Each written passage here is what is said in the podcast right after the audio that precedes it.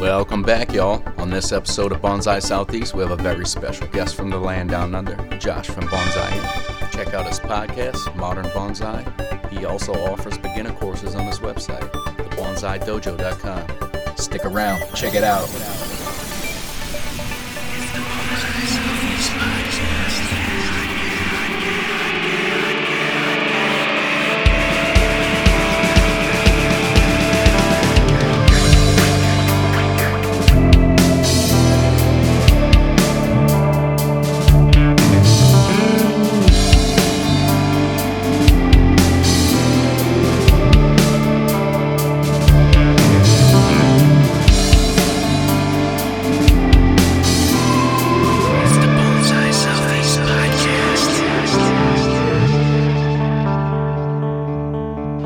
This is uh, Bonsai Southeast, and today we have a special guest. Uh, it's Josh with Bonsai-En. Out, uh, you're not in Sydney. What's the name of the place that you're in in Australia right now? So we're actually in Port Stephens. It's in New South Wales in Australia. Okay, so New South Wales. Yep. Okay, uh, so I should not say Sydney necessarily. It's not even really part of that. I'm just just for We're general about- context. Yeah, I mean, for most people, that's kind of the general area. We're about three hours north of Sydney. Um, so Sydney's still in New South Wales as well. The the climates and everything are, are fairly similar. But yeah, where where we are located, we're like the holiday destination. Um, you know, we've got all the beaches and all that kind of stuff. Sydney is like the the center of everything. It's the town. It's where all our arenas are, like where all the, the football matches are played. And if you know touring bands come over here, they all they play Sydney. So Excellent. Uh, y'all get some good music over there and stuff. I mean, pre yeah, before COVID, we you know Australia, we're lucky that we're we're so far away from everything, but yet we still get everything. So you know, we're lucky that bands want to come here. You know, we get all the big name artists that that tour here, and you know, we even get some of the other attractions, such as like Nitro Circus comes here. Um, you know, so you know, we're not really missing out on anything. You know, being Yeah. halfway around the world. Josh, tell me about Bonsai-En, how it started, uh, what you guys are about. Kind of just give me a little gist of what y'all do. Yeah, so going back quite a few years, I um, I used to actually be a computer technician, and I owned a computer business, and we used to um, build customized computer systems for businesses like uh, recording studios, um, people who edit videos. We did a lot of work for um, architects and things like that. Um, just real specialty computer systems. But unfortunately, due to lots of things happening like chip shortages around the world and you know just a lot of a lot of the bigger companies that are in that space in that market the margins for computer hardware were getting lower and lower like it got to a point where a thing like a processor the margin on a processor was like 5% Hmm. and unless you're a really big big retailer that's just turning over hundreds of units a day, then 5%, you know, is really not going to cut it. And, you know, you've heard this thing, you know, when you, when people take their, their computers to a computer repair person and they get taken for a ride, you know, because people don't know much about computers, you know, the reason a lot of computer technicians have to do that is because they're not making any money, you know, and I'm just, sorry, I'm just not the kind of person that can do that. So in the end, I just decided to, you know, get rid of that business. Just thought this is not going to be a future. And there was a little bit of time in between where I wasn't doing much. And around the same sort of time, um, you know, I got back into doing my martial arts full time. So, you know, I was at the dojo training and my sensei had um, a little bit of a bonsai collection. and, you know, getting back into the, the Karate Kid movies and stuff like that, it was planting that seed again in my brain, you know, already knowing about bonsai, but you know, not really taking it seriously in that. So just all this stuff was happening at once, and then I just happened to be walking in one of our big box retailers one day, and they had bonsai there for sale.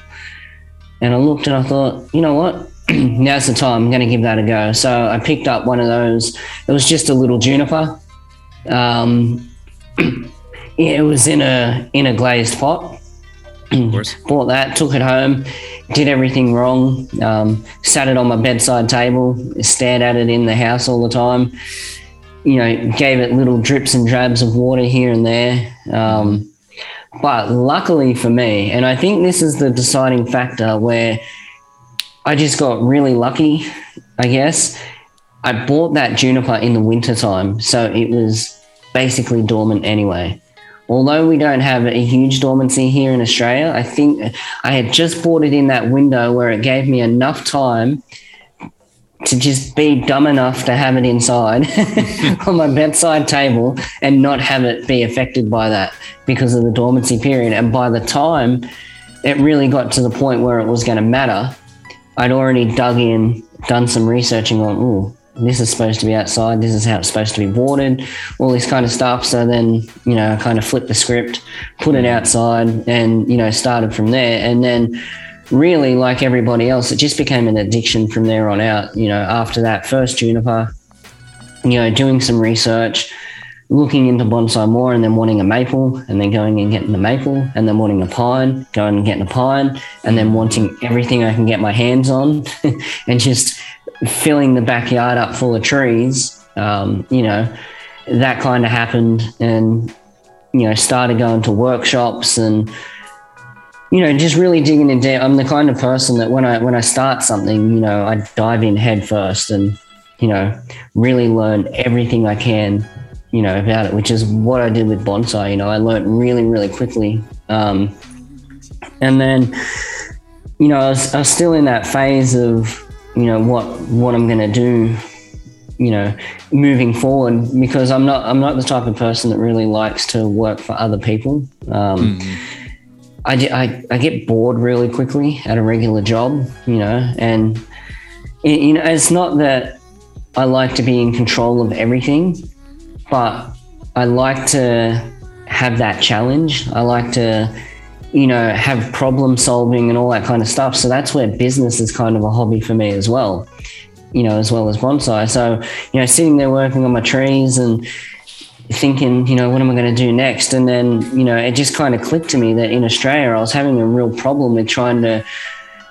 find good quality tools and find good quality pots and, you know, wire and everything just all accessible, you know, in the one place. We did have bonsai shops, but everything was just you know, so spread. If you wanted to buy a wire, you had to go to this shop, and you know, if you wanted to buy pots, you had to go here. You wanted to buy trees, you had to go here, and mm-hmm. so that's when bonsai was born. You know, I started out by you know buying five hundred dollars worth of stock to begin with, and it was just you know like a pair of scissors, a pair of branch cutters, a couple of little pots, and some wire, and that was all I had. And I put them up on a little web store, and within a week they'd all sold and I was like, yeah. oh, okay. So then I took all that profit and then, you know, bought like a thousand dollars worth of stuff. And then it just kind of snowballed on from there, you know. So Excellent. that's kind of I would say, even though it's the long-winded version, that's the short version of how Bonsai-En kind yeah. of started. And uh, and now, because we talked previously on an uh, earlier you recorded an episode where we talked on your podcast so we're just kind of referring to that. That's probably going to come out a little bit before this one but uh, uh, you guys should definitely check it out. But i was uh, remembering you're talking about uh, doing instructional like you do like one-on-one uh, lectures and lessons with people now uh, kind of get around the covid thing where you guys do it over the computer just like we're doing here with the zoom meeting kind of type thing is there other uh, other things that you do for the community as far as bonsai out there in, in Australia? Well, where we are here, um, you know, I'm kind of detached from everything, and you know, Australia is such a big, such a big place. Mm. Um, you know, so to go from where I am to Queensland, further up north, it's around a 16-hour drive. oh, just wow. to get from here to Queensland. Yeah, and if I was to go to Melbourne, it's uh, I don't know the exact number, but it's going to be more than 16 hours, a lot more. So, you know, at, at this point in time, and especially with COVID, and you know, during the last two years is when bonsai ends really started to see more popularity and become more known, you know, to people, you know, getting the name out there and all that kind of stuff. Um, so in that time, I haven't been able to actually travel and, you know, go to other bonsai clubs or meetings or workshops or anything like that. So, like as you said, in the last two years, everything's been online. So I've been doing a lot of one-on-one Zoom lectures with people um, in classes. So you know, and I find it's just better to sit down one-on-one with people and work on their trees and and most of the people that I work with are actually out of the states. Um, mm. You know, that that join in on the one-on-one Zoom sessions, and you know, a lot of them are probably people who watch my YouTube channel and you know, like the old saying goes, is you don't don't really take advice from people unless you've seen their work and their trees. And I think you know the people who watch my YouTube channel really gravitate towards the way that I do things. So that's why they, you know, they book these one-on-one sessions. Um, and then, as you said, too, we're now launching, or we've just launched our online learning platform, which is called the Bonsai Dojo. Okay, um, yeah, I remember that. Which, yeah, which we're really treating you know, as such, as a dojo, it's a, you know, a place with disciplined learning. Um, and it's not like, oh, you're doing that wrong, don't do that like that. It's what I mean, discipline is more in the fact of having curriculums and following curriculums and learning. You know, if, you, if you're very fresh into bonsai and you start searching YouTube or, you know, you try and you got to try and put the pieces together yourself, even though the information's out there you've got to try and put the pieces together yourself. Whereas if you learn off a curriculum, you learn in the order that you need to learn learn things. So our beginners course, we go over all the basics. So we start from the basics of bonsai tools and just go over the basic bonsai tools that are available and what they are and what the differences are. Um, and then we move on to you know the different types of trees that you might run into from seeds to seedlings and saplings to you know, um, nursery stock to pre bonsai to actual bonsai, and then go through all positioning, um, watering, fertilizing, wiring, all that basic stuff that people need to know. Mm. Um, so that's why we've launched that. But my plan for the bonsai dojo is, and it's kind of been the plan from for Bonsai-En from the beginning. I never planned for me personally to be the face of Bonsai-En or be the person that was out there. It just kind of happened. You know, when I started the Modern Bonsai podcast, I started that to promote other people, mm. not myself. You know, I wanted to bring guests on and give them a platform to speak and to teach and to, you know, but somehow it just, you know, people reach out to me and they're like, "Oh, I love your podcast." And and then when I started the YouTube channel, I tried to do the same thing where I tried to bring other people onto the channel to teach. But then it ended up being me that had to, you know, drive that ship forward and do the videos myself. And then I end up, you know, getting known through the YouTube channel. But with the Bonsai Dojo, I really want it to be me picking the people who I feel are the best in their field of certain things, whether that be the best pine growers mm. or the best, you know, the best people who do bonsai design or cultivation, whatever it may be, and get them to put a course together, film it for them, and then have it out there for the people to come to and, you know, purchase and be able to learn the best of the best that's out there.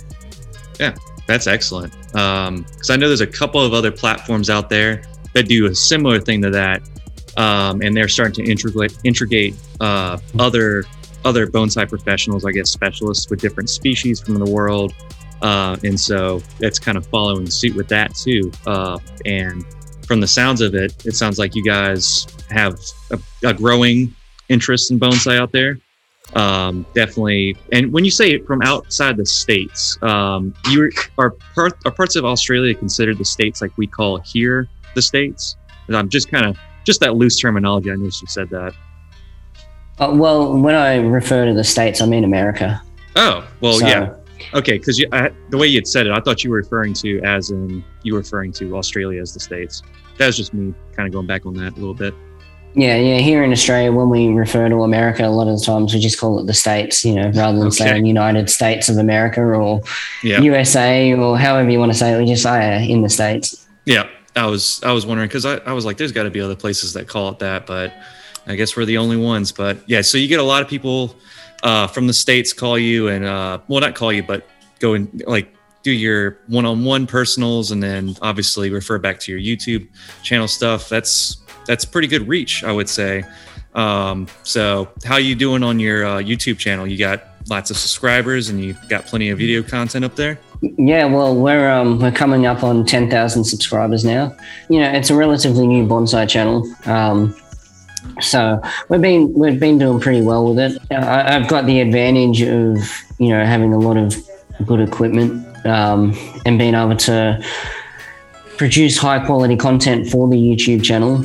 You know, and we, we put a lot of a lot of really good free content out there, but YouTube's not one of those things that you know, for somebody that's somebody that's as busy as I am or you are, um, you know, it, it's hard to find the time to put full full fledged content out there. So that's why we've kind of got the the learning platform as well, because at least that way, um, you know, it's kind of an income and a revenue for us to somewhat do that as a living. Um, but the YouTube, I mean, yeah, it's got.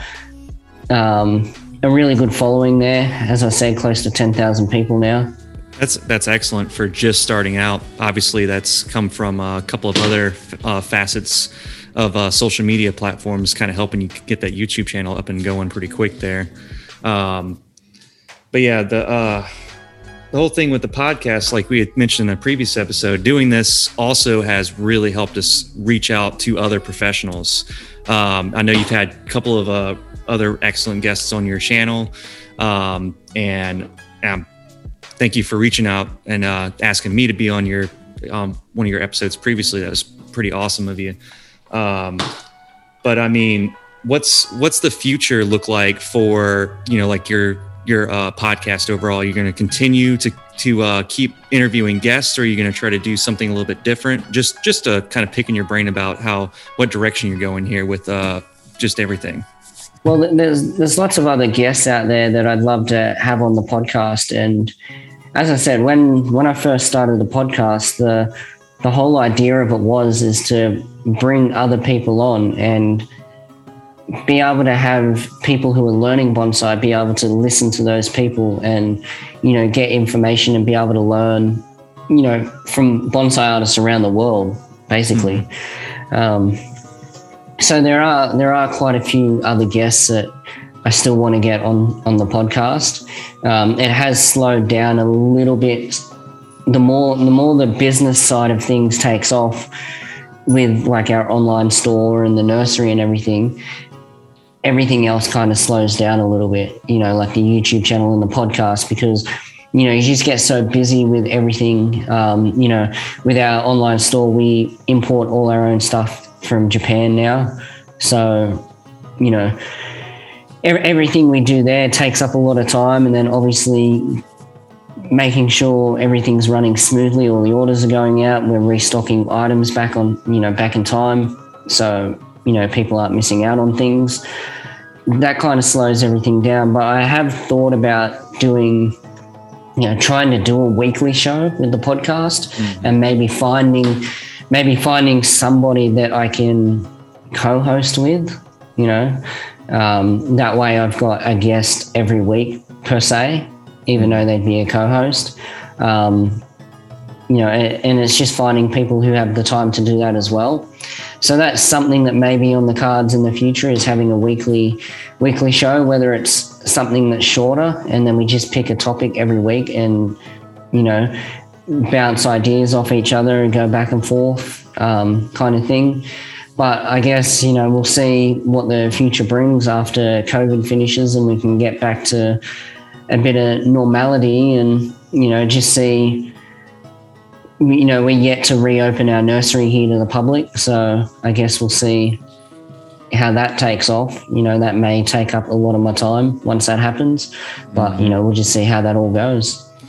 Yeah, it's it's a it's a little bit of a juggling act having full nursery and trying to keep up with things like this with the podcast and doing videos and all that good stuff. So, yeah, I I, I do hope that your your nursery re I mean I guess you would call it like a reopening of it uh, works Yeah. out very very well for you. Um, so the uh, the general like the overall like feel of of Australian bonsai. Can you is there a way you can kind of describe it for uh, people out there who are not very familiar with what what kind of trees y'all normally deal with? Um, I know we've talked about y'all use some uh, select species, uh, some stuff that you would expect versus some other things. So kind of give us an idea what y'all use out there. Yeah, so I mean, at the moment in Australia, there's there's those that are working with what we call the exotic species here. So that's like your black pines.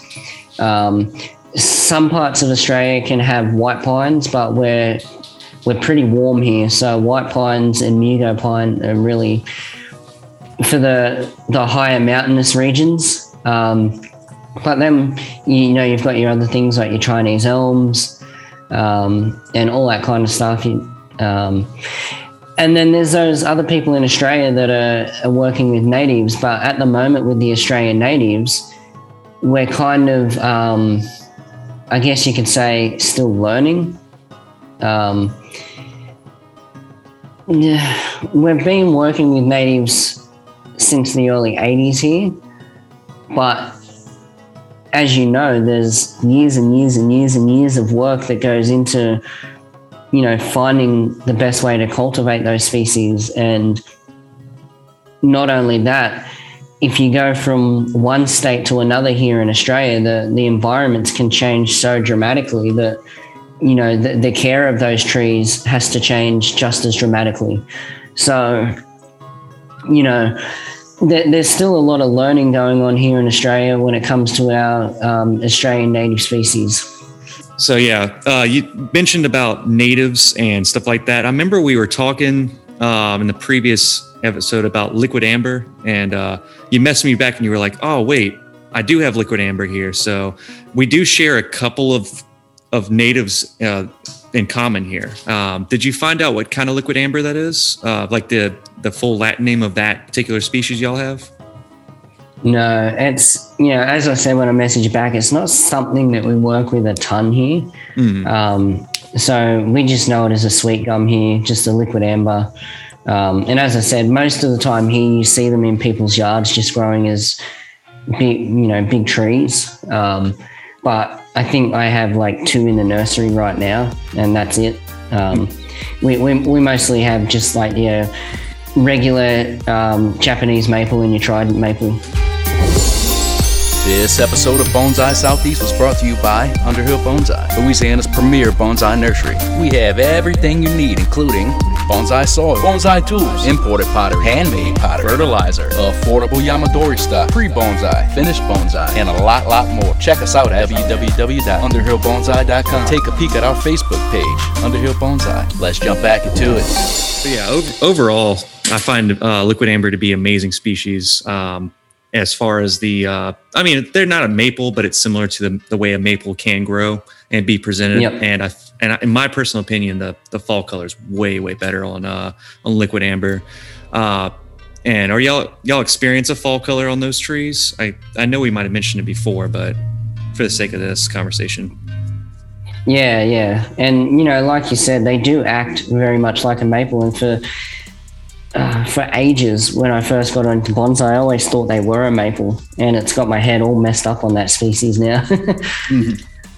But yeah, you know, maybe in the future I'll you know start working with them a little bit more and and try them out. Um, we we did we used to live next door to somebody who had a massive one in their in their backyard and we were going to start taking cuttings off it and you know seeing how they were going and you know playing with them a little bit more but we end up moving away from that area so at that point i just didn't worry about you know getting too much further into the liquid ambers um, but yeah as i said if you want something that's got that maple appearance we usually just go for you know Japanese maple here or Trident maple.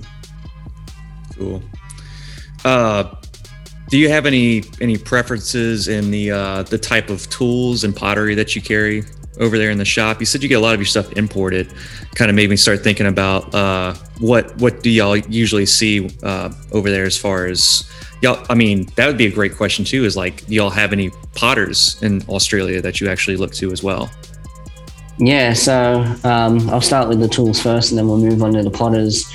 Um, so when it comes to the tools, you know, I'm I'm a big believer in like the the proper Japanese tools, and the reason for that is, and it's funny because there's this weird mindset out there that if somebody says that they like Japanese tools, they only say that they like Japanese tools because bonsai is considered a Japanese art, but what people don't understand is around the world any anything that has an edge on it whether it be scissors or chef's knives or katanas edged weapons all that kind of stuff it's all well, all the good stuff anyway. I mean obviously you can buy crappy knockoff stuff but all the actual good stuff is made from japanese steel.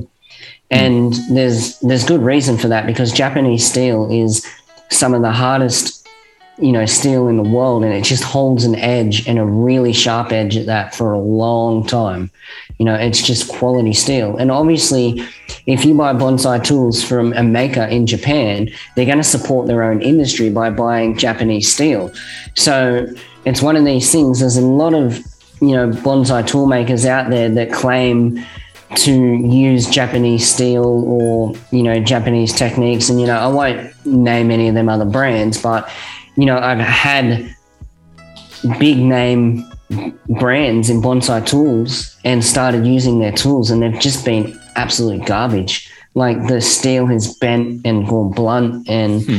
and you just look at it and go, yeah, this is just crap. And you know they claim to use all these different steels, and and you can just tell it's not and then you get actual Japanese tools like Masakuni or Kikyo or you know those types of brands and they are made from actual Japanese steel and the edge on them is so sharp. And you know you find people that have got Kikyo tool sets from 30 years ago and they're still using them you know?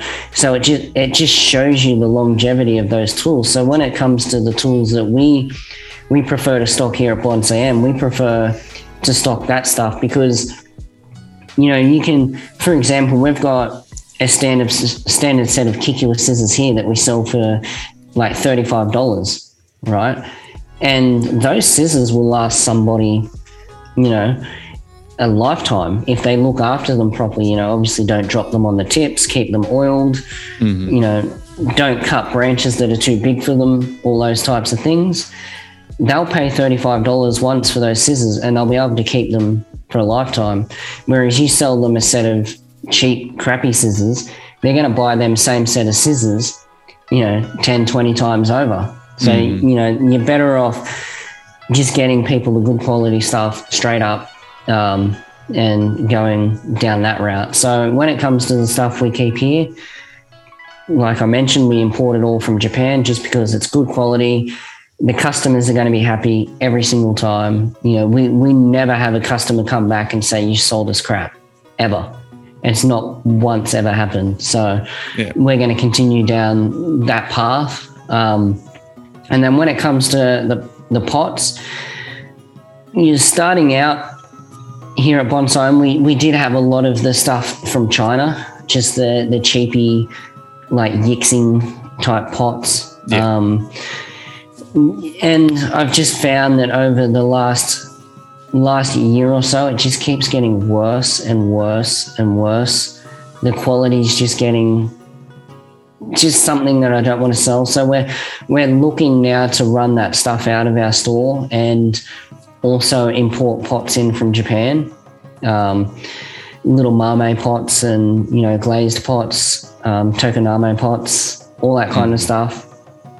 But we're really lucky here in Australia that we have a lot of good potters as well. So um, one of my favourites is Brendan Norton from Bad Swan Ceramics over in Western Australia. Um, he does a lot of cool. Actually, I've got something sitting right here in front of me. He sent me a gift, and I don't know how well you can see this. Oh, actually, yeah. I'll bring it back. Oh yeah, it's in focus there. It's like a little skull kind of figure on the front there.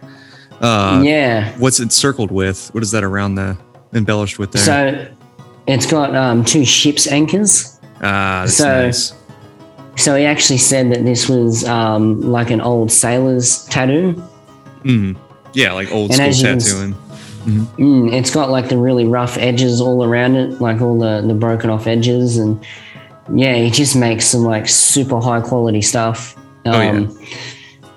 And he sent me that little pot as a gift. So that was very nice of him. Um, I had recently purchased a pot off him and I loved it because it had this triangle on the front of it and it re- just reminded me of Pink Floyd's um, Dark Side of the Moon album cover. Oh yeah. So, um, and then we've got um, Tracy Francis at Marambung Studio Ceramics. Um, she does a lot of good work. Um, James Tranter at Samarkand Pottery. Um, and then we've got Luke Parsons um, at Adelaide. Um, I think he calls himself uh, Adelaide Bonsai Pottery or something like that. Um, so yeah, we've got a lot of good potters here in Australia, um, and a lot of good people up and coming as well. You know, that's the pottery seems to be taking off just as much as the bonsai is, which is you know fantastic for us here in Australia. Um, and I'm hoping, and it'll be the first time that people hear it here on this podcast, that in the works right now, I've got somebody who's going to be doing some stand work for me very soon. Mm. Um, making bonsai stands because that's something we don't have. I don't think we have any of that here in Australia. And Mhm. I just so happen to be that lucky that this new nursery that we've got here, um, right next door, is a woodworking shop. And you know, the the guy from over there, his name's James, and um, he's come over a few times and had a look at you know some of the stuff that we've got over here, and he showed me some of his woodworking stuff, and I was like, oh, you know, you wouldn't be interested in making bonsai stands, would you? And I showed him some of these bonsai stands. And he's like, yeah, I'd love to make some of that stuff. So hopefully, we're going to be we're going to be collaborating soon to make some, you know, bonsai and um, bonsai stands. Um, hopefully, going to have some here for people to hire for shows, but also um, taking some custom orders for people to make some stuff that suit their pots and their trees and what they're trying to achieve in terms of showing.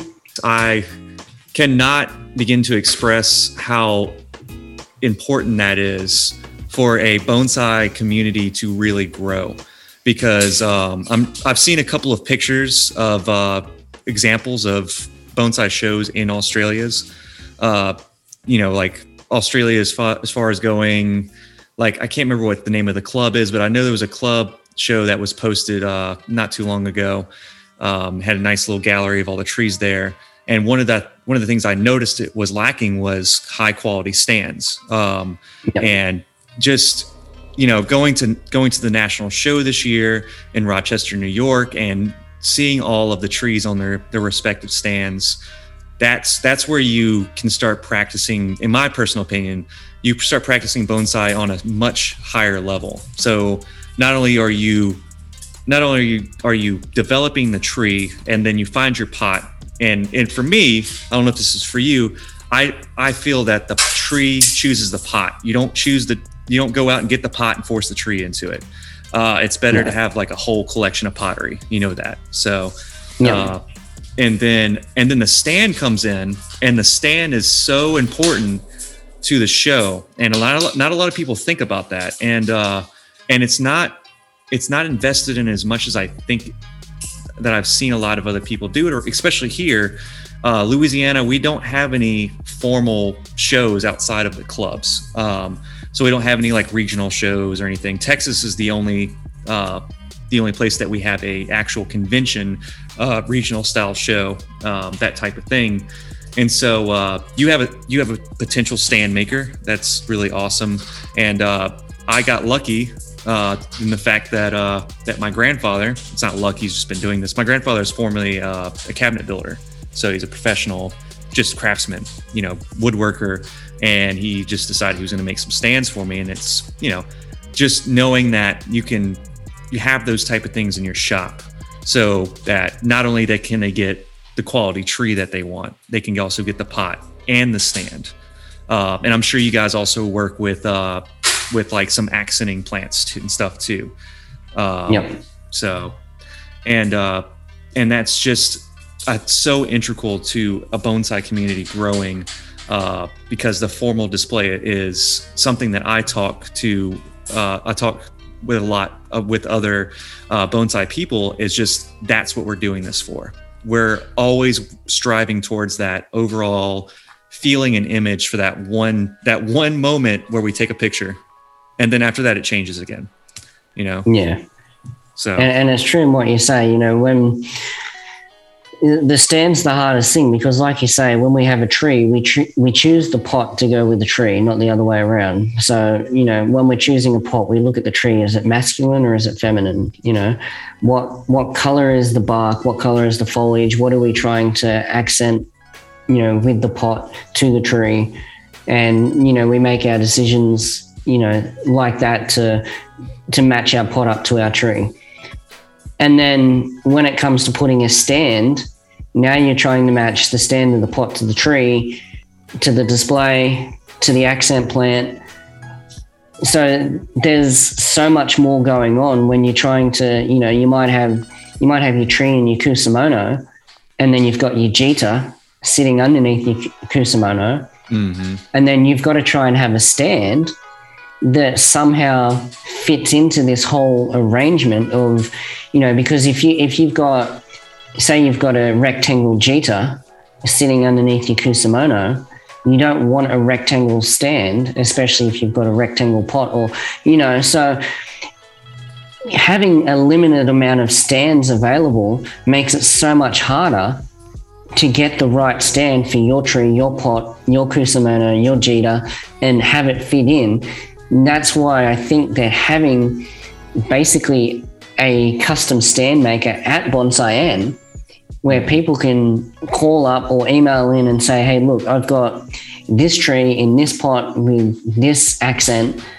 I need a stand that is this high by this wide by this tone of color by this shape."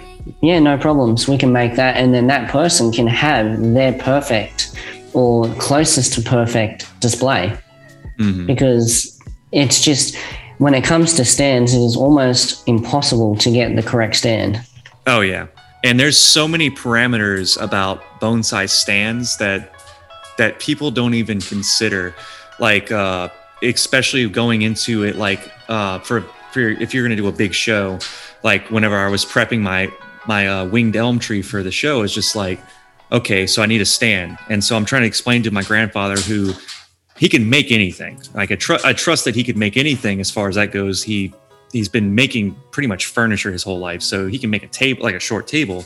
And it's just like there's things that I didn't know uh, that I needed to consider. I needed to consider until I got in those fine detail details because there's a bevel on the inside of that stand's top that the tree has to fit inside of.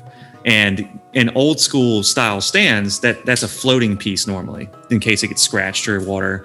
Uh, but uh, you know that's not so necessary because I mean now these stands are a little bit more accessible. The wood, the wood quality, the type of lacquer we may use uh, is a little bit more resistant to that type of stuff. Uh, but yeah, that those details of like getting that in the interior uh, section of the bevel right, getting the tree to fit in there. Also going on based on how big is the canopy or how tall is the tree and how tall is the table that you're displaying on. That's Yeah. just more. There's so much. There's so many layers to it. And then what's screwy is that some specimen trees you'll get lucky that you'll find that perfect pot and tree married type Yep. type ordeal and it's like that tree is going to be in that pot for a very long time so i'm going to get this stand made for this for this setup but then one day you turn the tree, you turn the tree 180 and you're like, oh man, it's got a different front.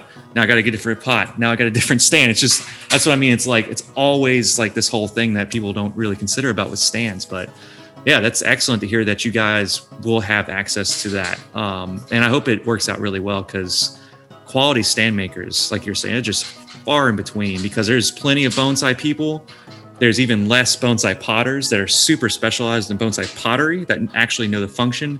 And then you got like a fraction, even fraction less of bonsai stand makers. It's just, you know, it just kind of trickles down from there, you know? Yeah, 100%. So, but I mean, as far as, uh, as far as shows and stuff, I mean, do you guys have a, I mean, are, I mean, are shows really happening at this time in Australia? Yeah, so shows up until this point, um, they're they're pretty small. They're just club shows, basically.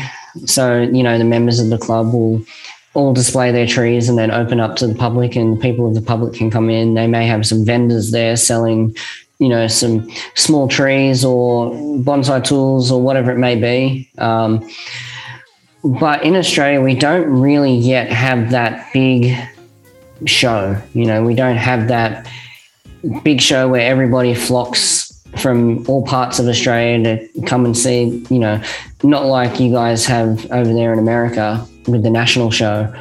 Um, but, you know, not that people aren't really trying, um, but I think it's just something that's going to have to, you know, evolve over the next few years and it's going to have to be something that's consistent. Um, and something that's on every year and super high quality every year to get people to travel. Because as I said, Australia is a big place. Mm. Um, you know, we're hours and hours away from anywhere. So, yeah. you know, it, it's, it's got to be a really, really high quality show with the highest quality trees around Australia. Um, we do have, not that it's a show, but we do have our arboretum down in Canberra. And that's probably where our highest quality trees live. Oh, um, yeah. You know, and we've got some good people down there that look after the trees and take care of them. And, um, you know, it, it's also good because people who aren't into bonsai that may be down there, you know, on holidays or, you know, finding something to do, they visit the Arboretum and they, they see bonsai for the first time. And, you know, their first time seeing bonsai is seeing real bonsai. Yes. So, yeah, you know, I think that's important as well. So, in Australia, you know, our whole bonsai journey is just beginning. Mm. Um, I mean, it's funny saying that, seeing as though that we've had bonsai here since, God, probably the fifties. But you know, like everything in bonsai, it takes a long time to you know really get that that steam up and get moving and um, but you know, with the internet now and podcasts and YouTube channels and all that kind of stuff, I think everything's going to start moving a lot quicker from this point on. Mm-hmm. You know, I think the growth of bonsai from the 50s till now, you know, was quite slow. But I think from now over the next 10 years, we're going to see more growth in that 10 years than we did, you know, that that whole time. Oh yeah, and I didn't know that uh, that you guys had a an arboretum over there with a with a collection.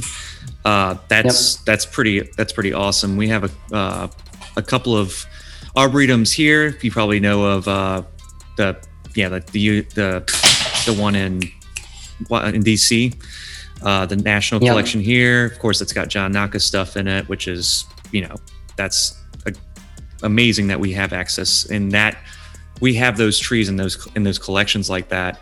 Um, and I mean, that's like you said, like some people seeing their first their first tree, like a quality tree.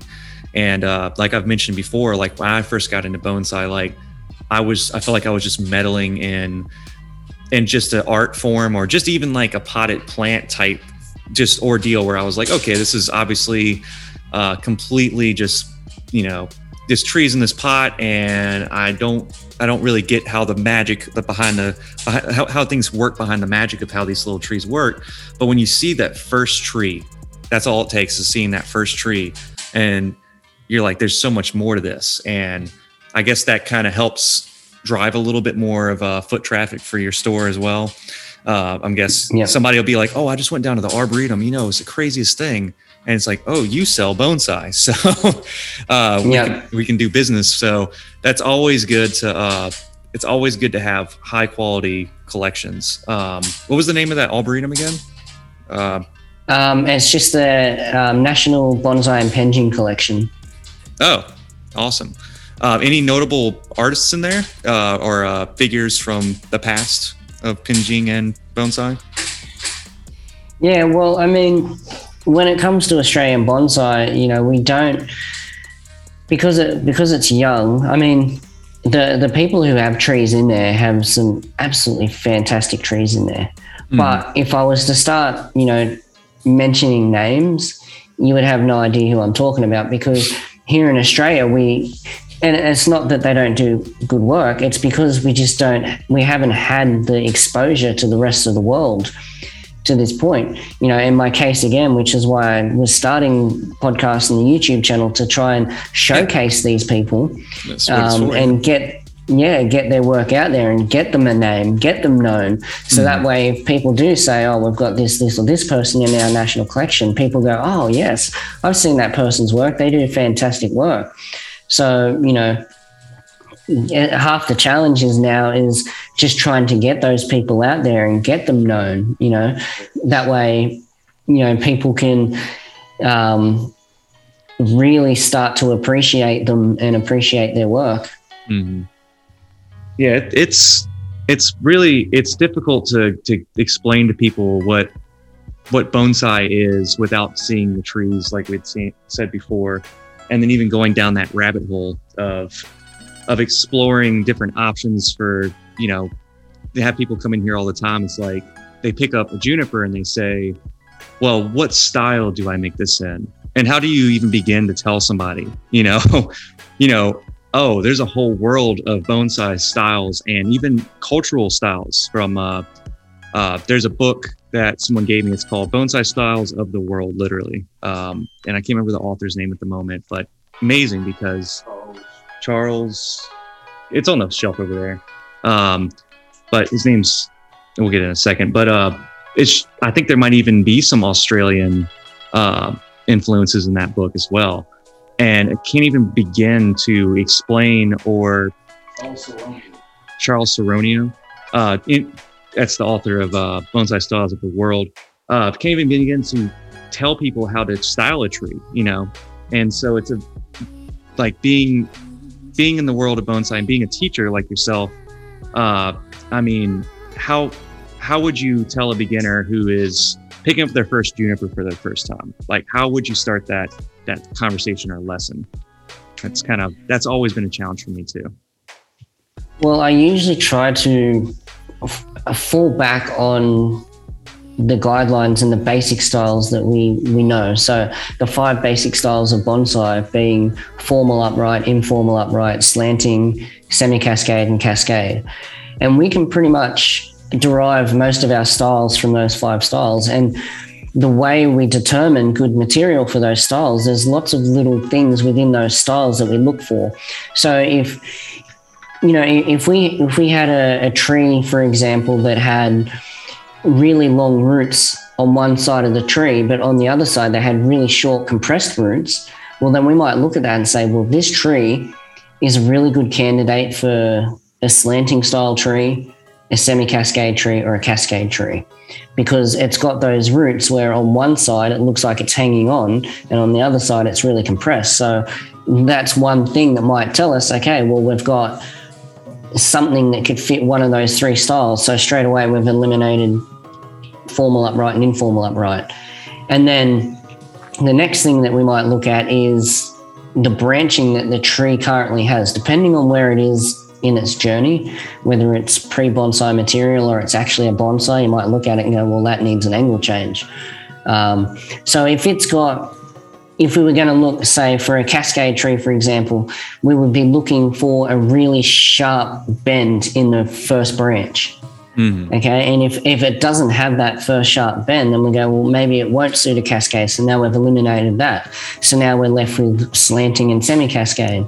So now we look again at the characteristics of the tree and we say, okay, well, maybe all our branching is more to one side, or we've got compressed branching on one side and elongated on the other. So that might be more or less leaning towards the slanting side.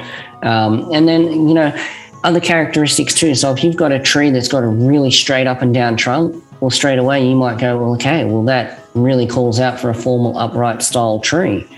Um, you know, so that's where I try to take beginners. I try to teach them these basic bits of knowledge. And you know once again those five styles of bonsai are in our beginners course that we we sell and we go over all that stuff.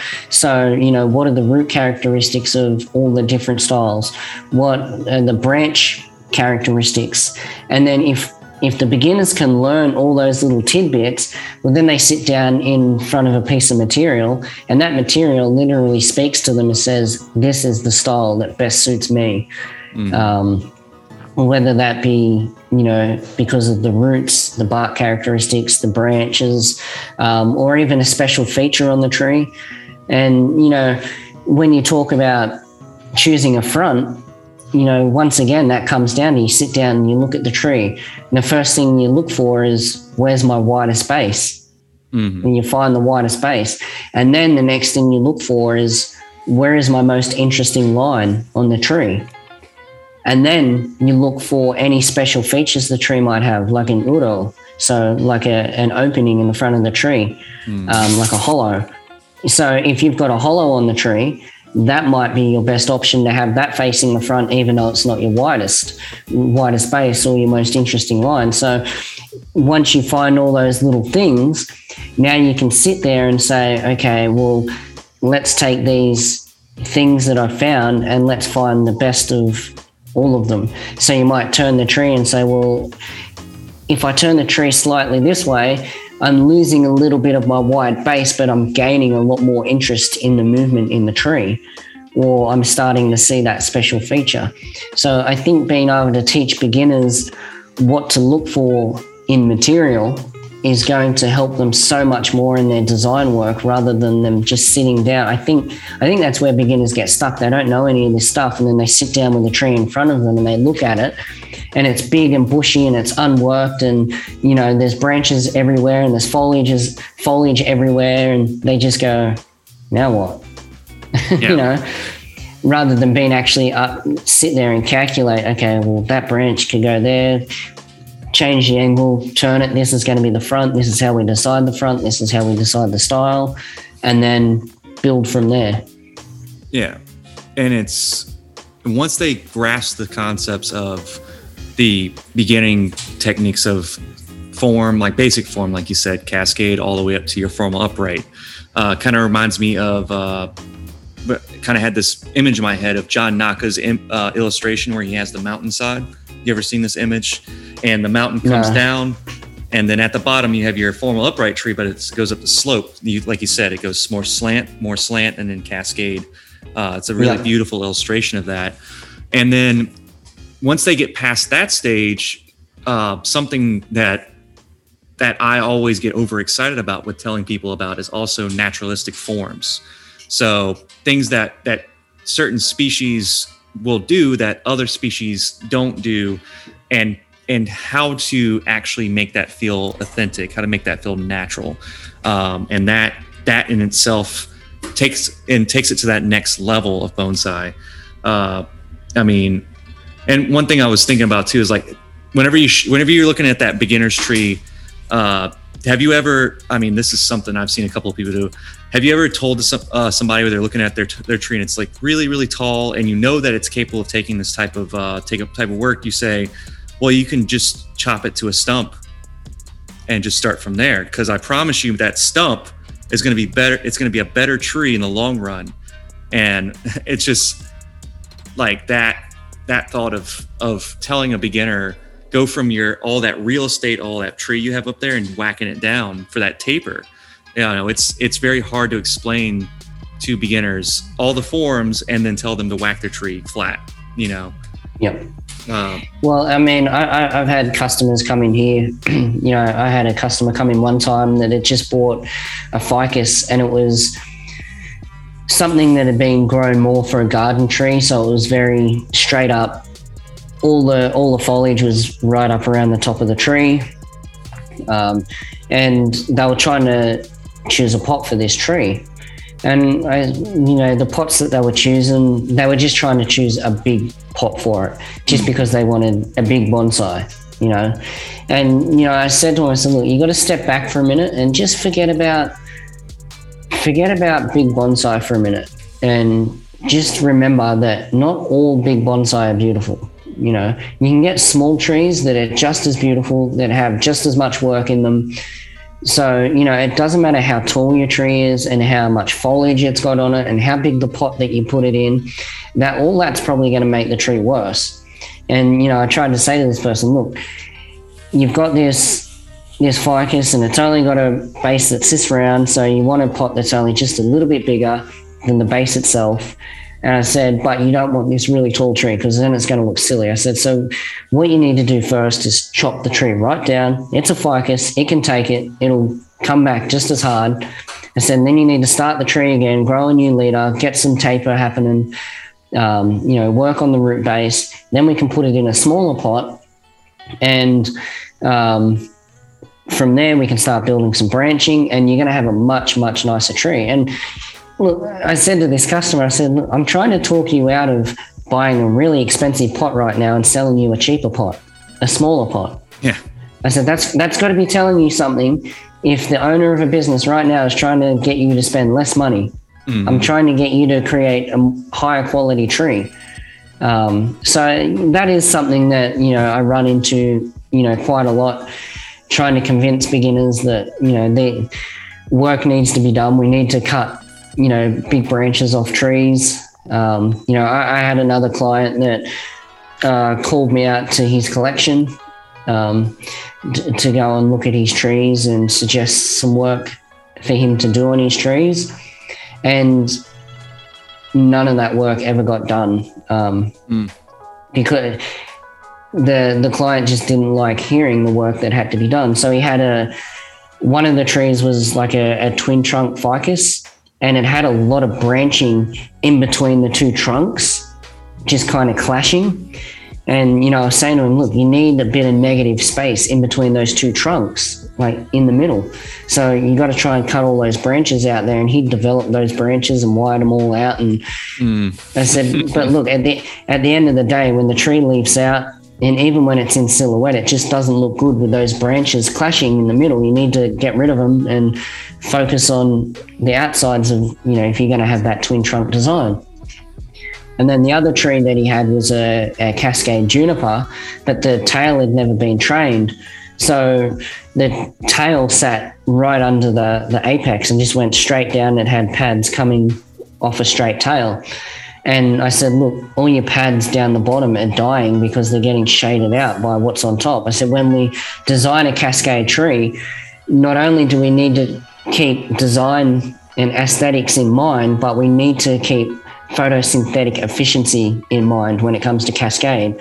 We need to design the tail in such a way that as it descends from the tree, it also moves away and each pad moves out into sunlight. Otherwise, you're going to get this effect where as the tail drops, it's going to begin to die. So, you know, all that kind of stuff, you know, trying to explain it to beginners, it's Mm. it's scary for them. You know, they, they, they don't want to hear that they've just spent this money on a tree and now they've got to chop half of it off. yeah. Uh, and I mean, spending money on on quality material versus something like you said, like basically taking that uh, that ficus and putting it in a bigger pot. I mean, it's just buying a bigger pot for a bigger house plant. That's just kind of Yeah. what it's going to look like. And uh, and and I and I come to these points when I have somebody come in and they've never they've never really seen bonsai like they've never put their hands on one like before and first thing they want to do is they want to buy that that juniper that has that bigger price tag on it and it has that look to it and it has that image and and I uh and I'm like by the way you got to keep this uh you got to keep this outside. And they're like oh man that's that's not hey he's like they're like okay well I can make a spot on my porch for it then. I'm like okay well it, it may need a lot of light you may need a lot of water you may need this and that. And it starts getting a little bit more complicated. And i'm like you know you would be a lot better off if you spent a fraction of that money on a smaller tree or even if you wanted to go big and i always try to tell this to beginners they're always like what is your best advice for getting into this? I'm like buy as many plants as possible. Just get a bunch of little ones and just go at it. Just you know like trim them back bring them to the brink of destruction put wire on them bend them see how they you know like i've i've told somebody one time i was like they were like i'm trying to learn how to wire. I want to wire like you do. I want to wire every single bit of the tree. I want to get the bends. I'm like then then wire a branch and break it so that you know so you know where that that that threshold is. Because Yeah. I've always compared wiring to throwing pottery. Pottery is all about finesse. It's all about you know you, if you push on the clay if you're pulling the clay up and you push too hard you blow straight through the clay because it's soft. It's very malleable. Yeah. same exact thing with a tree you know? So those kind of things getting across to people to people who have never touched the tree. It's like you said with with the ficus. It's just they think it's so big and so inflated to what we should expect from bonsai.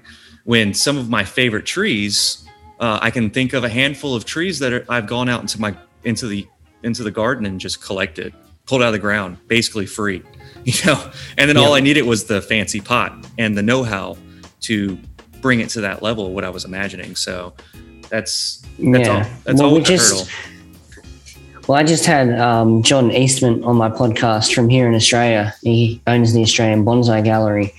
And we, we were talking about how there's this super fine line between trying to teach beginners proper bonsai straight out of the gate, but not be an asshole about it. You know, it's it- it's this super fine line of like you want to teach them straight up the proper techniques and the proper mindset about bonsai.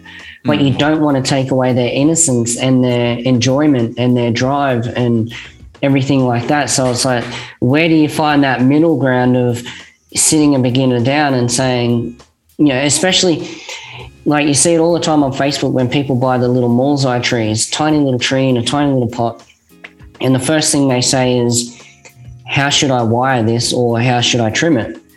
And the, the first thing you want to say to them is like, Well, you don't want to wire it and you don't want to trim it because what you've got there isn't really bonsai.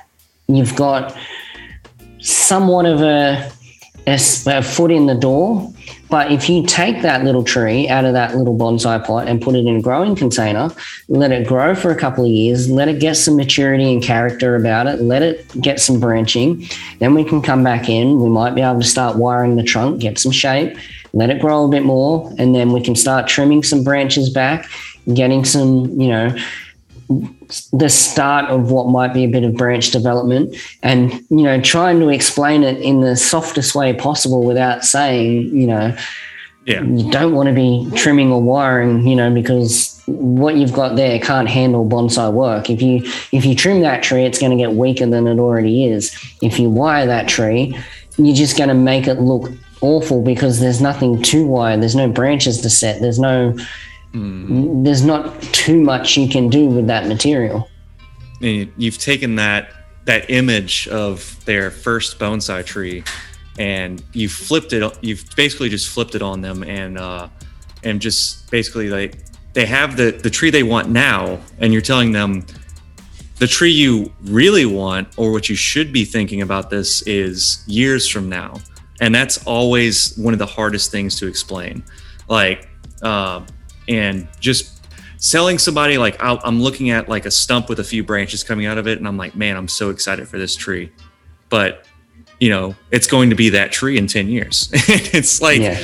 that that whole thing is is is another part of the whole process of the i guess you, and i we can be cheesy and call it the journey the bonsai journey you know like Yeah. from uh from mallsai to something presentable. And i've seen a couple of great articles on people who take mallsai you're on becoming Ma- mallsai do the proper thing like you've said and bring it to that next level. I mean there's all there's a possibility there's flexibility in every piece of material that you can get out there. And even the most unexpected pieces of raw plant material be, could be great trees with time obviously you know? So Yeah. Uh, Well, I've done it myself. My my first juniper that I told you about, it's actually still alive. I've still got it. oh yeah. Um, in the first couple of years, it was really, it was. I mean, if I if I had treated it the way I should have treated it from the day I had it, I would have already had a big, massive, beautiful juniper by now. But the first couple of years with that tree was mistakes and learning and whatnot, and then I got to a point where I was like, oh, I understand what I do with this tree now, and I put it in a growing container, and I grew it. And it's still in a growing container to this day.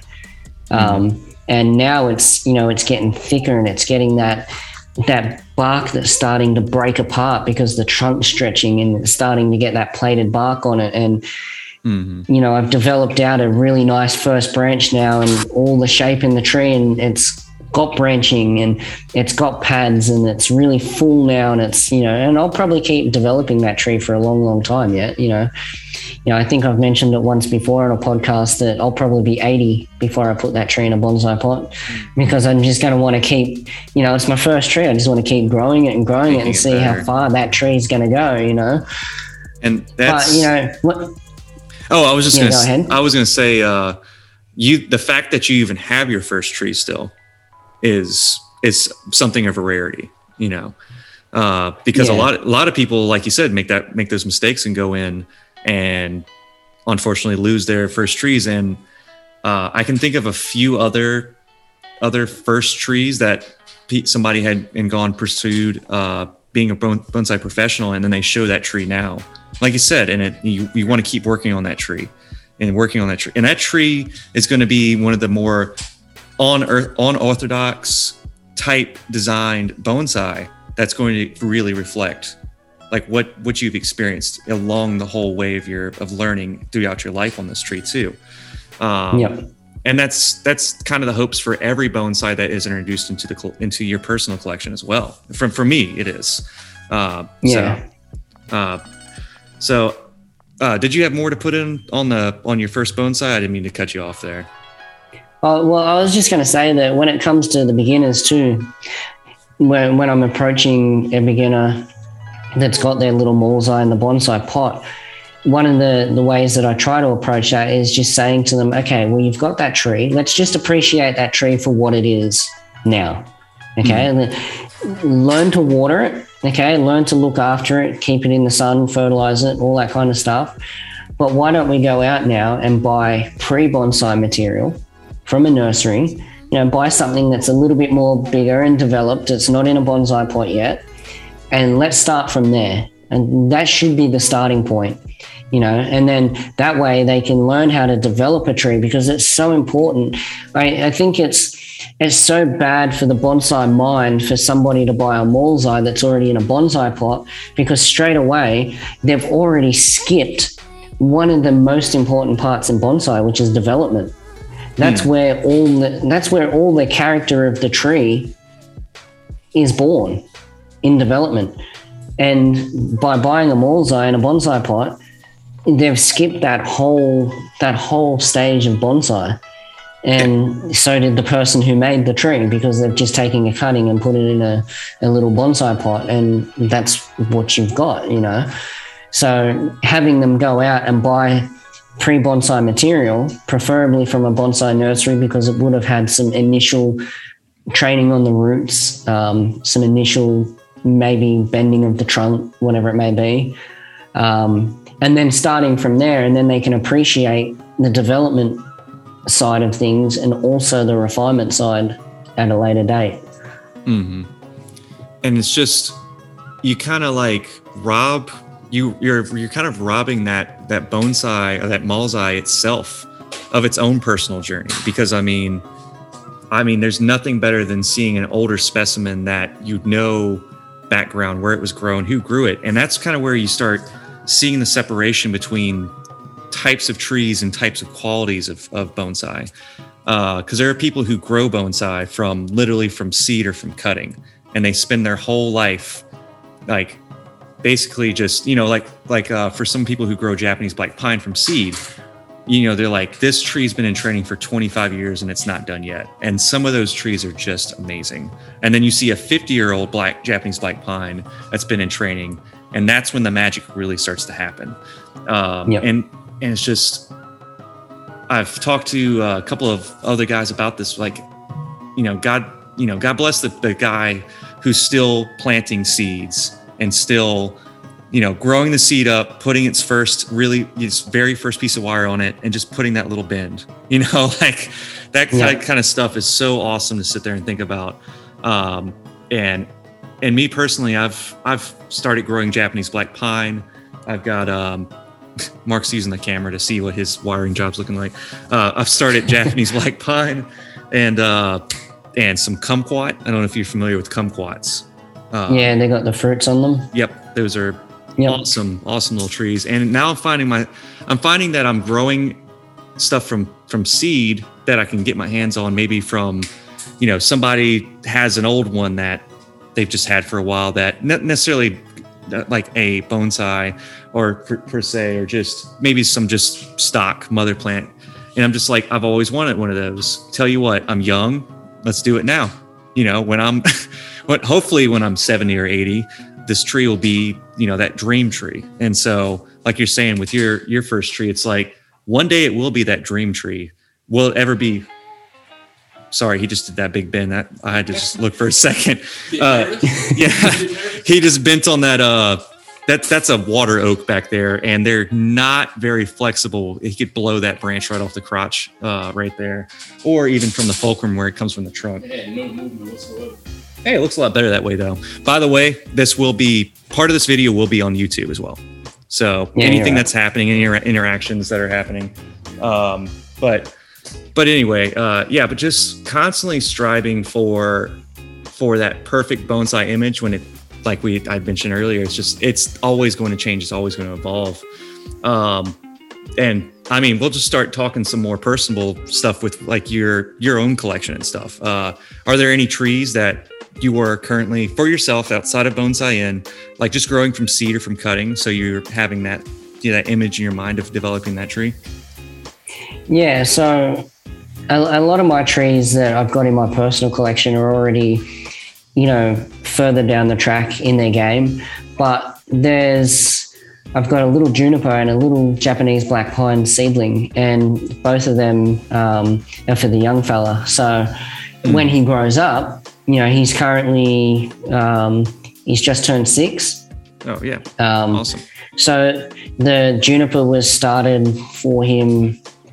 Uh, he was still in nappies at the time, so it, it's it's coming along really nicely at the moment. Um, obviously, still in development stages and that, but it was when I started at for him. It was only you know pinky thick, um, just a tiny little tiny little juniper.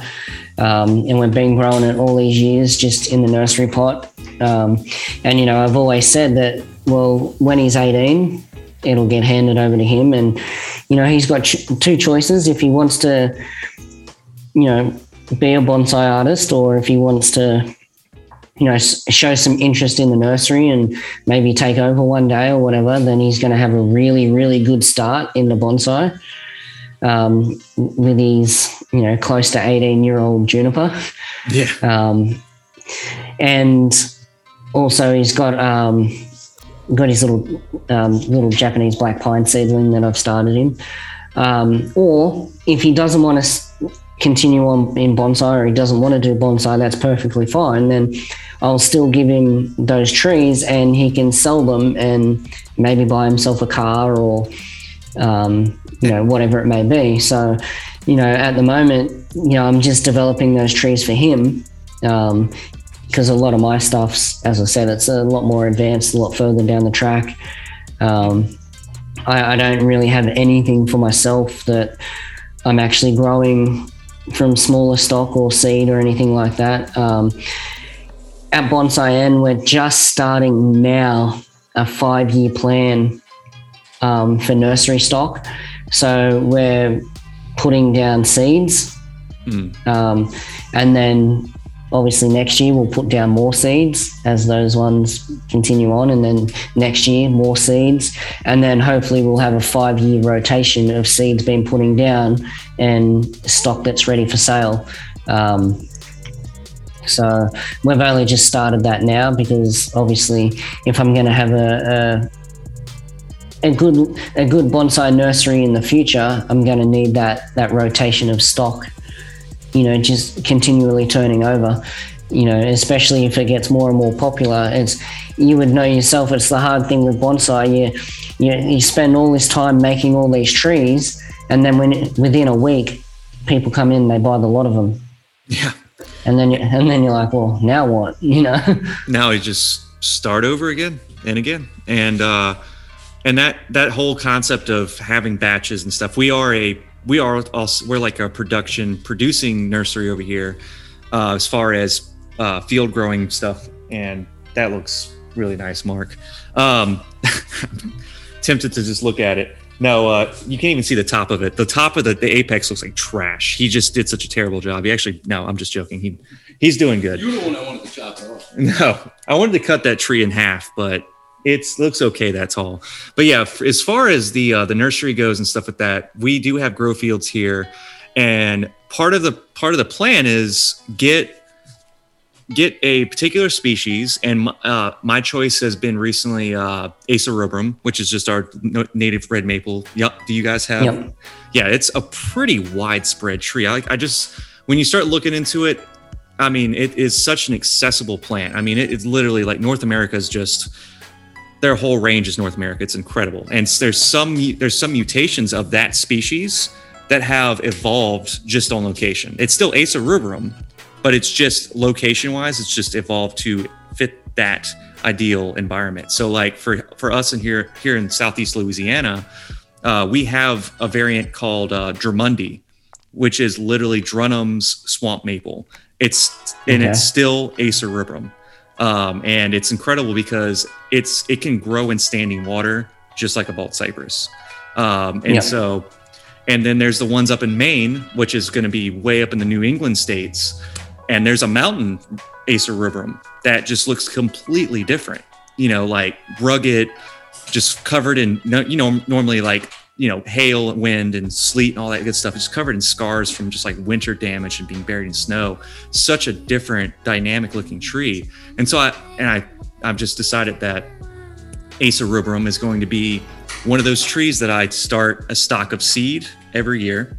And because they're so accessible, I mean, they, walk out in your yard and you just see the seat, the saplings just coming up. Someone's going to run it over, and someone's going to run it over with a lawnmower. And I'm just like, I'm going to go scoop these up and start that whole trial of, of, so I can literally do uh, what I've seen Jonas Dupuich do is he takes a sapling and then he's got his next year and his next year and, his, and in person he's got the trees lined up and that's yep. kind of a goal there um, and that that's part of the development process of it is being to literally show show the audience and teach in that manner. I just think that's very that's a very powerful uh, method of teaching bonsai is literally yeah. having that process of each new batch of trees. And like you say, like yeah, you make all these you make all these trees, and sometimes yeah, I'm, I go out and make a good number of trees, feel really good about them, and then like you said, next day they sell and you're like man that i i have to do that i felt so good about that one you know uh, my fiance just showed up um, hey kate but uh, but yeah just that's that's that's the whole part of it is like you have to have your own personal collection for uh i think she might have me a do you have me a beer yeah. awesome uh but anyway we have a local brewery that's excellent um that she went to earlier. But uh, as far as your trees and stuff, you said you have a little bit more developed stuff. Um, so I've got a juniper that's probably about 36 or 37 years old now. Um, so, and it's only just coming into itself now. Um, so it got potted up. Um, it only just got potted up for the first time, not this season, but last season. And then uh, after it was potted up, it was um, allowed to just settle into the pot, um, you know, do its thing, get healthy, whatnot. And then this year, um, I've, I've, let it grow all through spring. And now that we're coming into summer, I've started doing some actual, some more design work on that tree Um, actually, designing it as a bunjin tree. A bunjin, Um, yeah. Fun. Yeah, yeah. So, um, so I'm really just starting some foliage reduction now, doing some deadwood work on it.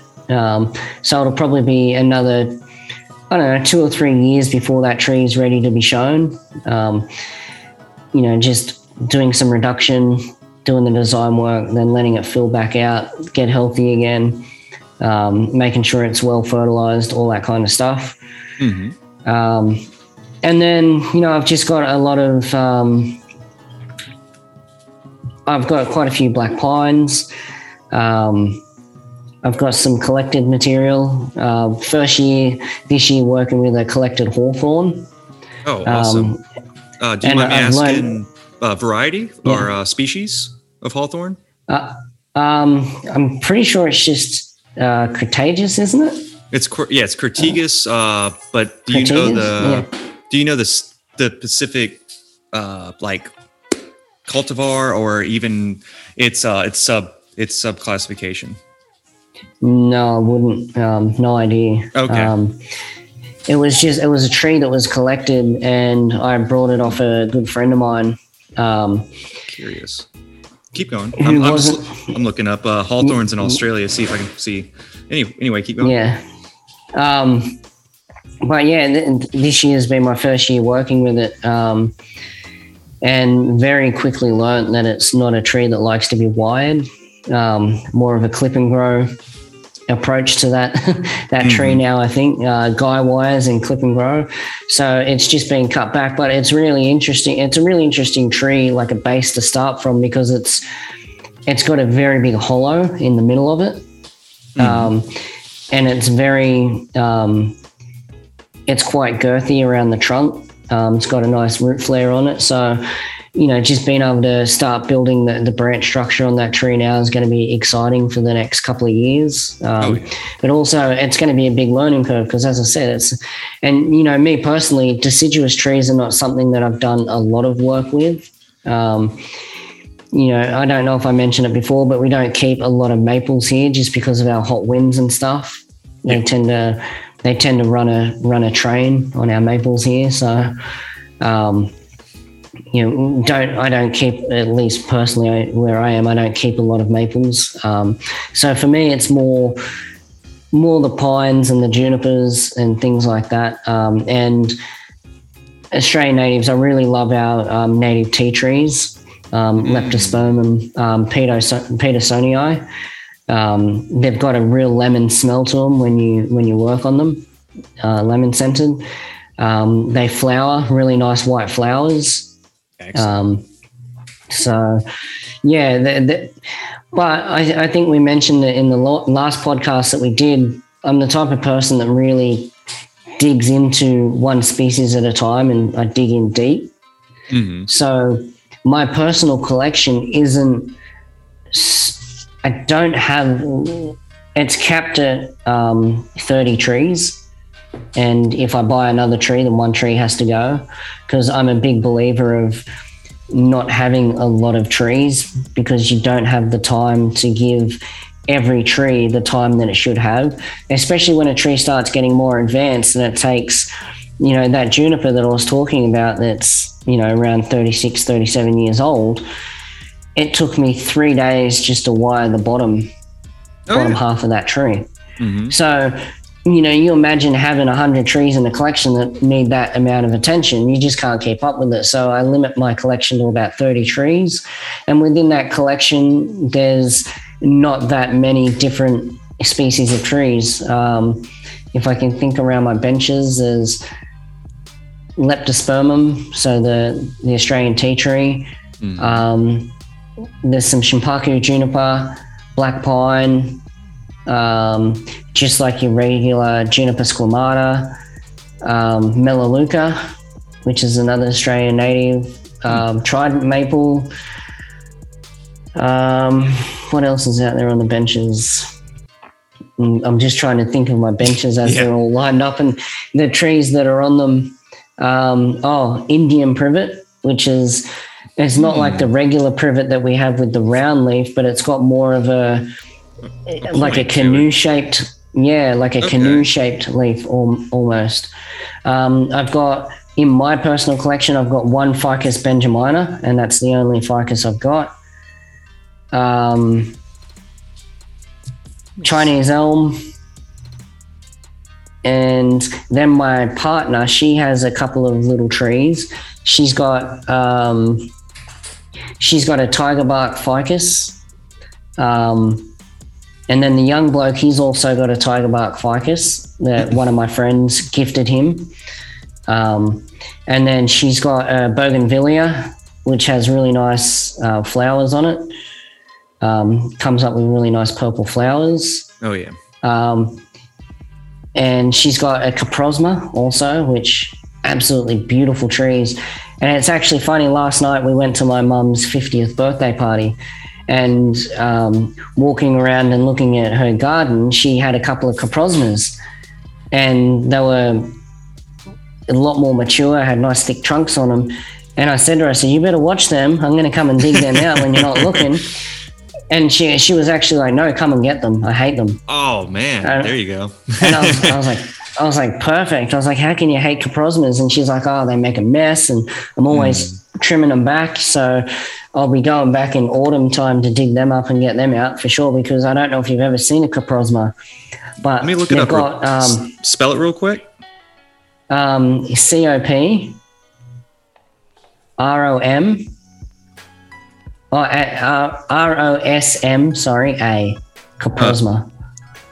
C- Okay, so C O M. Oh, C O P. I'm sorry, C O P. Yeah, C O P R O M S A. Coprosma. No, S M A. Sorry. I keep putting the S after the M. S S M A. Okay, yeah, I see the image here, and there. So it's the flowering plant. Oh wait, looks like it makes fruit too. Okay. Um, New Zealand. So what you get-. You usually get like a, a really red leaf on them and they get like a yellow stripe right up the middle of the leaf. Oh, that's cool. Yeah. Yeah. So my partner's got one of them in her collection. Smelling like dung. That's what it says here. Now, I've never smelt that. that, uh, well, that's what the name uh, uh, Coprosma, yeah, Coprosma means. Smells, smelling like dung. I'm sorry, I had to look that up. I don't mean to ruin anything for you. that species, uh, but it looks like a gorgeous species. There's a if it if it makes it any better, uh, one of my one of my personal favorites uh, native species that grow here in the in the south southeastern states is called uh, the Yaupon holly, and its Latin name is Ilex vomitoria, which literally Yeah. means literally means that it was used by Native Americans to for fasting rituals. They make a tea out of it for Okay. vomiting. So Yep. so, uh, and that's that's one of the cooler aspects about learning about the Latin names of some of the trees and learning their effects. Like there's a there's a lot of Native American pre pre uh, pre America, I could you would say, uh, when it comes to the naming of our plants around here in the South. Um, and Yep. so there's there's a plant here called arrowwood. It's literally straight hard tree. Y'all probably have them as well. Uh, they're pretty widespread, and they were just the best quality plant. Just go out there, pick pick a branch, and and it would be straight as an arrow. Good good for uh, you know good for just putting the feather on. You know. Yeah. Uh, and so I always thought that was so awesome to know that about different varieties and different species and stuff. And uh, and I was thinking back about you mentioning the uh, the tea trees, and so how they're fragrant uh, whenever you cut them. Uh, and they have Yep. that that lemon that lemon kind of smell to them. That's very special. Um, and I've Yep. always always loved any species that I always say it's like whenever you get to work on the tree, it gives you something a little bit more. Uh, like when you cut Yeah. on a juniper, it smells like Christmas. Uh, Mhm. Whenever I work with some, there's some species here that are native, uh, like they're parsley hawthorn. So we have a hawthorn that's native here. Um, that's why I was asking about which, if you knew which one it was, because our, hawthorn is way different from y'all's, I'm sure, because it's a swamp hawthorn as well. Uh, but when you cut that one, you cut on the roots of that tree, it smells like peanut butter. So there's just like all these really special things. The boxwood, boxwood's not native. Sweet gum, which he, he said he has in Australia. Yeah, sweet gums. Uh, love the way they smell. awesome too. It's just these things about becoming more personable with your own personal trees and learning about what what truly is different and sets those trees apart. And uh, just like you're saying, like you're going to collect those trees from your uh, from your mother's yard, and you may have looked at those plants a thousand times and not even realized Yep. when you were growing up and and now you're like different scope you're like wait a second that's special. You know? Uh but yeah it's just like the same thing. Like my mom has uh she has bottle brush trees in her yard that are massive. And Yep. and not until did i realize how beautiful of a species that can be for bonsai. Uh talking trunks bigger than your waist. And i'm like Yep. i'm like can i dig those up? And she's like no. So that's that's always and the they take a they take a chopping like a champ too. Oh yeah, and she cuts them down every five years or so because she cut she cuts them like two feet tall, and then they skyrocket above her house, and she's like, "Oh, these damn trees!" And they're shading out the house, and there's just uh, because water settles here very Yep. very frequently and so it causes all kinds of issues with just like mold and and moss growing on stuff and rot and all that stuff so just constantly chopping i'm just like mom you could you could let me chop that thing down and just dig them out the yard. I mean, just like four beautiful big trees. But uh, but yeah, that's where it makes it real special. Is you know, you pull an old garden shrub out, you have it for years and years. Um, and like you said, with your with your family, you're talking like everyone has their own tree, you know, and that that makes it even better. And uh, I would only hope that my my fiance is sitting over here. She doesn't care a lick about bonsai. But she's got one ginkgo that she thinks is cool, and that's it. That's the most like I have a fiddle thing. Oh, you have a fiddle fig, but that's you know.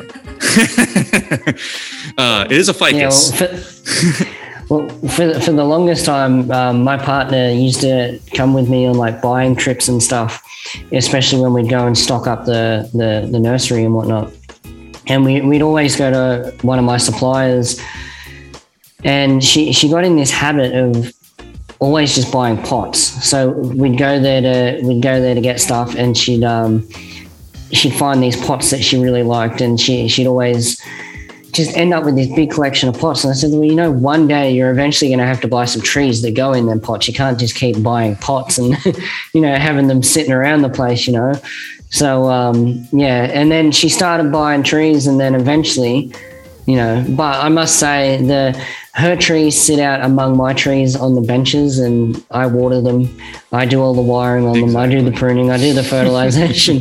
so essentially they are her trees and you know obviously the young bloke does less on his trees than she does on hers and Mhm.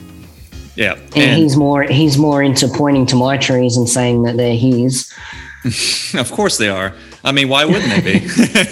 and and, uh, and like that's that's funny because you mentioned that. I'm like my my current mentor. Uh, she she goes out and buying trips, like you said, and her husband picks out trees, and then she waters them and she styles them and makes them real nice. And he's like, "Yeah, that's I picked that one out." And that's you know, and that that still makes them very special though. Like uh, we did like when we did go to the national show, there were vendors there, and we did pick out a few trees that Caitlin did actually like, and we picked them out. And I said, "This is not your tree, but at least you had some thought in it." So, uh, but that that makes it that makes it better, man. That uh, always having a personal collection, even though we're running